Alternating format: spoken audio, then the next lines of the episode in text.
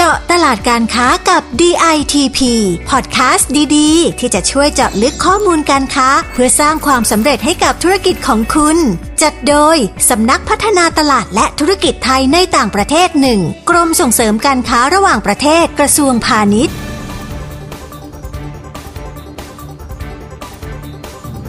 สวัสดีค่ะ ขอต้อนรับคุณผู้ฟังทุกท่านเข้าสู่เจาะตลาดการค้ากับ DITP season 5 นะคะ ดิฉันตุงพรพัฒนกิจเจริญชัย นักวิชาการพาณิชย์ปฏิบัติการ กลุ่มงานภูมิภาคเอเชียใต้ค่ะ คุณผู้ฟังคะสำหรับ EP นี้พอดแคสต์ของเราเนี่ยจะเป็นการสัมภาษณ์พิเศษกับผู้อำนวยการสำนักงานในเขตเอเชียใต้นะคะ ซึ่งเป็นประเทศเอเชียใต้ที่ใกล้กับไทยมากที่สุดค่ะ นั่นก็คือสคต. ธากานะคะ ซึ่งวันนี้เราจะมาคุยกันเกี่ยวกับศักยภาพของตลาดบังกลาเทศกันค่ะ อย่างแรกนะคะต้องขอให้ข้อมูลเบื้องต้นก่อนค่ะ ว่าสำนักงานนี้เนี่ยนอกจากจะดูแลตลาดบังกลาเทศแล้วนะคะ ยังมีเขตอาณาครอบคลุมถึงปากีสถานพูตาน แล้วก็อัฟกานิสถานค่ะ ซึ่งเร็วๆนี้นะคะสคตทาก้าเนี่ยก็กำลังจะมีการจัดสัมมนาค่ะ เกี่ยวกับตลาดในเขตอาณาแห่งหนึ่งนะคะ แต่ว่าเราขออุบไว้ก่อนว่าจะเป็นที่ไหนนะคะ เพื่อไม่ให้เป็นการเสียเวลานะคะ ขอต้อนรับผออเขมทัศน์อาชวธรรมรงค่ะ ผู้อำนวยการสำนักงานส่งเสริมการค้าในต่างประเทศณกรุงทาก้าประเทศบังกลาเทศค่ะ สวัสดีค่ะผออสวัสดีครับคุณตรงพร และสวัสดีครับ คุณผู้ฟังทุกท่านครับ ค่ะพอคะตอนนี้บังกลาเทศเนี่ยถือว่าเป็นตลาดใหม่ที่มีศักยภาพในภูมิภาคเอเชียใต้ตลาดหนึ่งเลยนะคะ โดยเฉพาะธุรกิจร้านค้าปลีกสมัยใหม่ใช่ไหมคะ คืออยากจะให้ผอลองช่วยแนะนำผู้ประกอบการ แล้วก็นักลงทุนไทยสักนิดนึงค่ะ เพื่อจะให้พวกเขาเนี่ยได้เห็นถึงปัจจัยที่มีส่วนสนับสนุน แล้วก็โอกาสในการเติบโตของธุรกิจนี้ค่ะ ครับก็ตามที่คุณตรงพรบอกเลยนะครับว่าบังกลาเทศเป็นตลาดที่มีศักยภาพ เพราะมีปัจจัยสนับสนุนหลายอย่างค่ะด้วยจำนวนประชากรที่สูงถึง 160 ล้านคนนะครับ ซึ่งสูงเป็นอันดับ 8 ของโลกเลยนะครับค่ะเป็นประเทศที่ยังมีทรัพยากรทางธรรมชาติอยู่มาก และก็รัฐบาลเนี่ยมีนโยบายเศรษฐกิจที่ใช้ภาคการผลิตค่ะและการบริการเป็นตัวขับเคลื่อนเศรษฐกิจครับ ซึ่งตัวนี้ในส่วนของอุตสาหกรรมภาคปลีก ที่คุณดวงพรยกขึ้นมานะครับในบังกลาเทศก็เป็นธุรกิจในภาคบริการที่น่าจับตามองอย่างหนึ่งนะครับ ถึงแม้ว่าปัจจุบันนี้เนี่ยส่วนแบ่งทางการค้าปลีกของบังกลาเทศ โดยเฉพาะในเรื่องของอตลาดค้าปลีกสมัยใหม่ยังมีไม่มากนักนะครับ ในปี2563 มีมูลค่าการค้าปลีกอยู่ทั้งหมด 16,000 ล้านเหรียญสหรัฐนะครับแต่ว่าร้านค้าปลีกสมัยใหม่ มีส่วนแบ่งอยู่ที่ร้อยละ 1.6 เท่านั้นเอง หรือประมาณ 256 ล้านเหรียญสหรัฐนะครับ แต่ด้วยศักยภาพและฐานลูกค้าของธุรกิจนี้ในอนาคตมีแนวโน้มที่จะเติบโตเพิ่มขึ้นอย่างต่อเนื่องครับ เพราะการพัฒนาของเศรษฐกิจและสังคม การขยายตัวของเมือง และกำลังซื้อของชนชั้นกลางและระดับกลางถึงบนที่มีเพิ่มมากขึ้นทำให้มีอัตราการเติบโตโดยเฉลี่ยประมาณร้อยละ 24 ต่อปี ซึ่งคาดว่านะครับภายใน 7 ปีข้างหน้าเนี่ยค่ะส่วนแบ่งของการตลาดของร้านค้าปลีกสมัยใหม่ในบังกลาเทศ จะเพิ่มขึ้น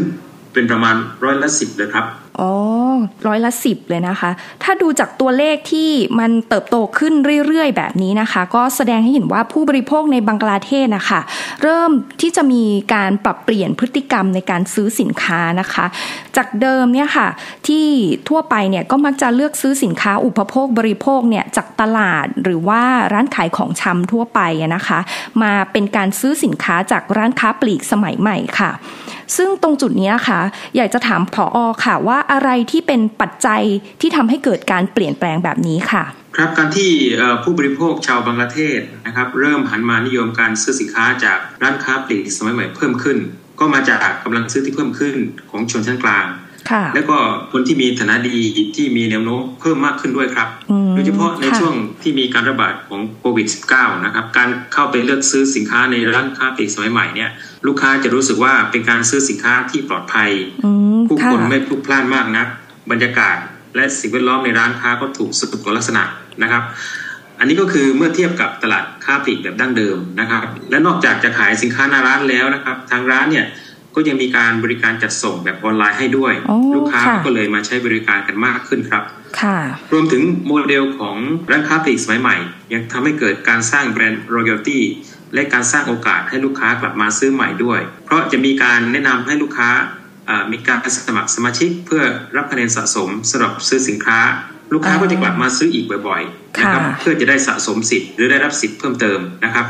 รวมถึงทางร้านค้าเนี่ยก็จะมีกลยุทธ์ทางการค้าอื่น ๆ อย่างการลดราคาในช่วงเทศกาลการเซลซื้อแบบซื้อหนึ่งแถมหนึ่งหรือการให้ทดลองใช้หรือชิมสินค้าได้นะครับ หรือการมีพนักงานมาแนะนำสินค้า ซึ่งตรงนี้ตลาดสด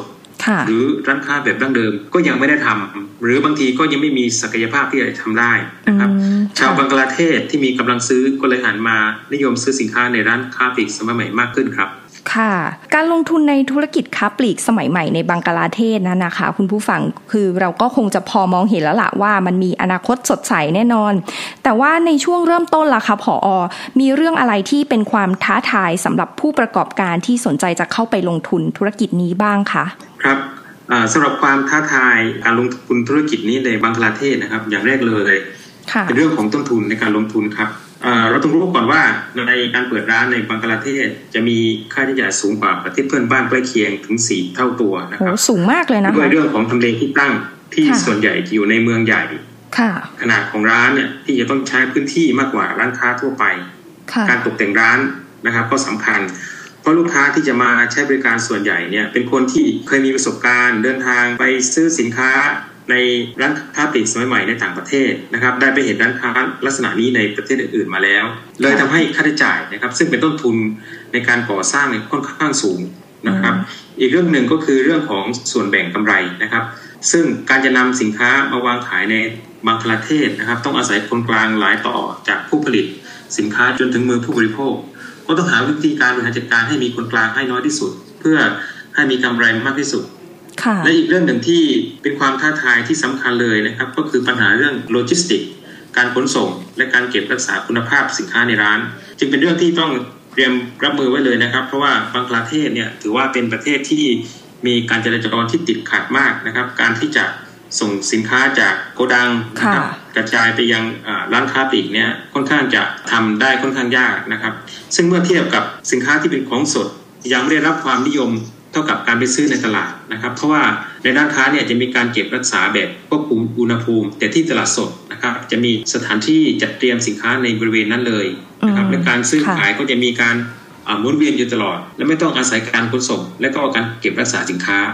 รวมไปถึงเรื่องที่ผู้ลงทุนต้องสร้างการรับรู้ให้กับผู้บริโภคเกี่ยวกับร้านค้าปลีกสมัยใหม่ด้วยนะครับทั้งในเรื่องของราคาสินค้าที่ผู้ซื้อมักจะคิดว่าแพงกว่าซื้อจากร้านค้าทั่วไป หรือการจ่ายค่าสินค้าด้วยบัตรเครดิตความท้าทายเหล่านี้นะครับที่ทำให้กลุ่มผู้บริโภคจากบางประเทศยังจำกัดอยู่เฉพาะชนชั้นกลาง และผู้มีรายได้สูงครับอ๋อ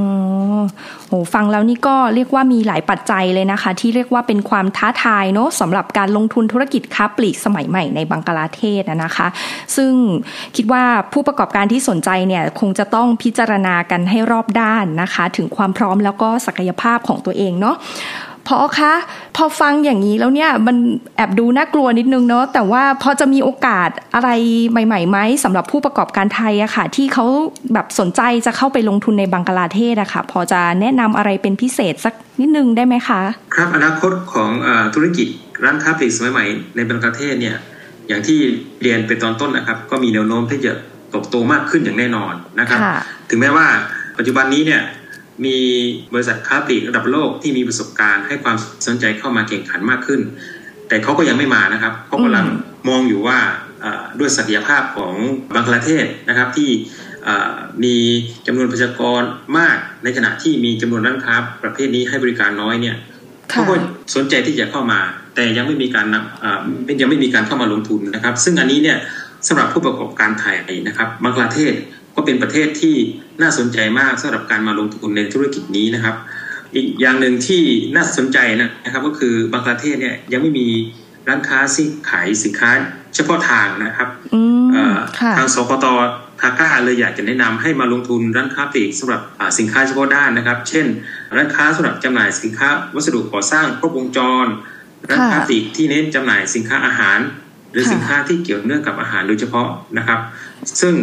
นับถึงขณะนี้เนี่ยเราไม่มีคู่แข่งประเภทนี้เลยนะครับอืมเอ่อถ้าเราเข้าไปค่ะเปิดตลาดได้ก่อน ก็จะมีโอกาสในการครองตลาดได้สูงมากครับ จึงอยากจะแนะนำให้ทางผู้ประกอบการไทย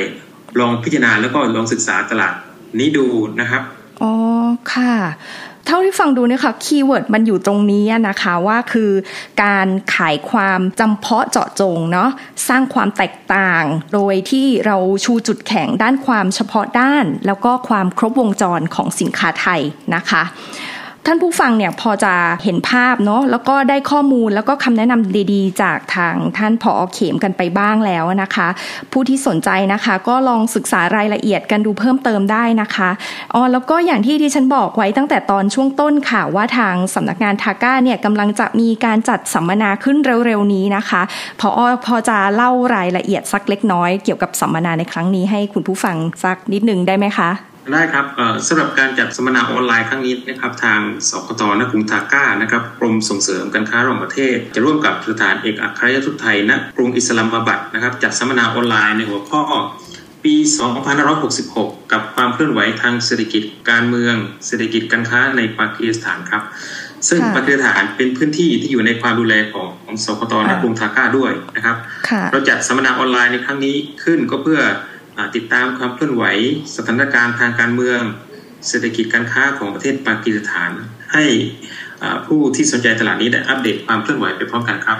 ค่ะสำหรับอ่าวิทยากรในงานก็จะมีผู้แทนจากสำนักงานส่งเสริมการค้าในต่างประเทศก็คือผมเองนะครับ แล้วก็ค่ะจากสถานเอกอัครราชทูตณกรุงอิสลามบัด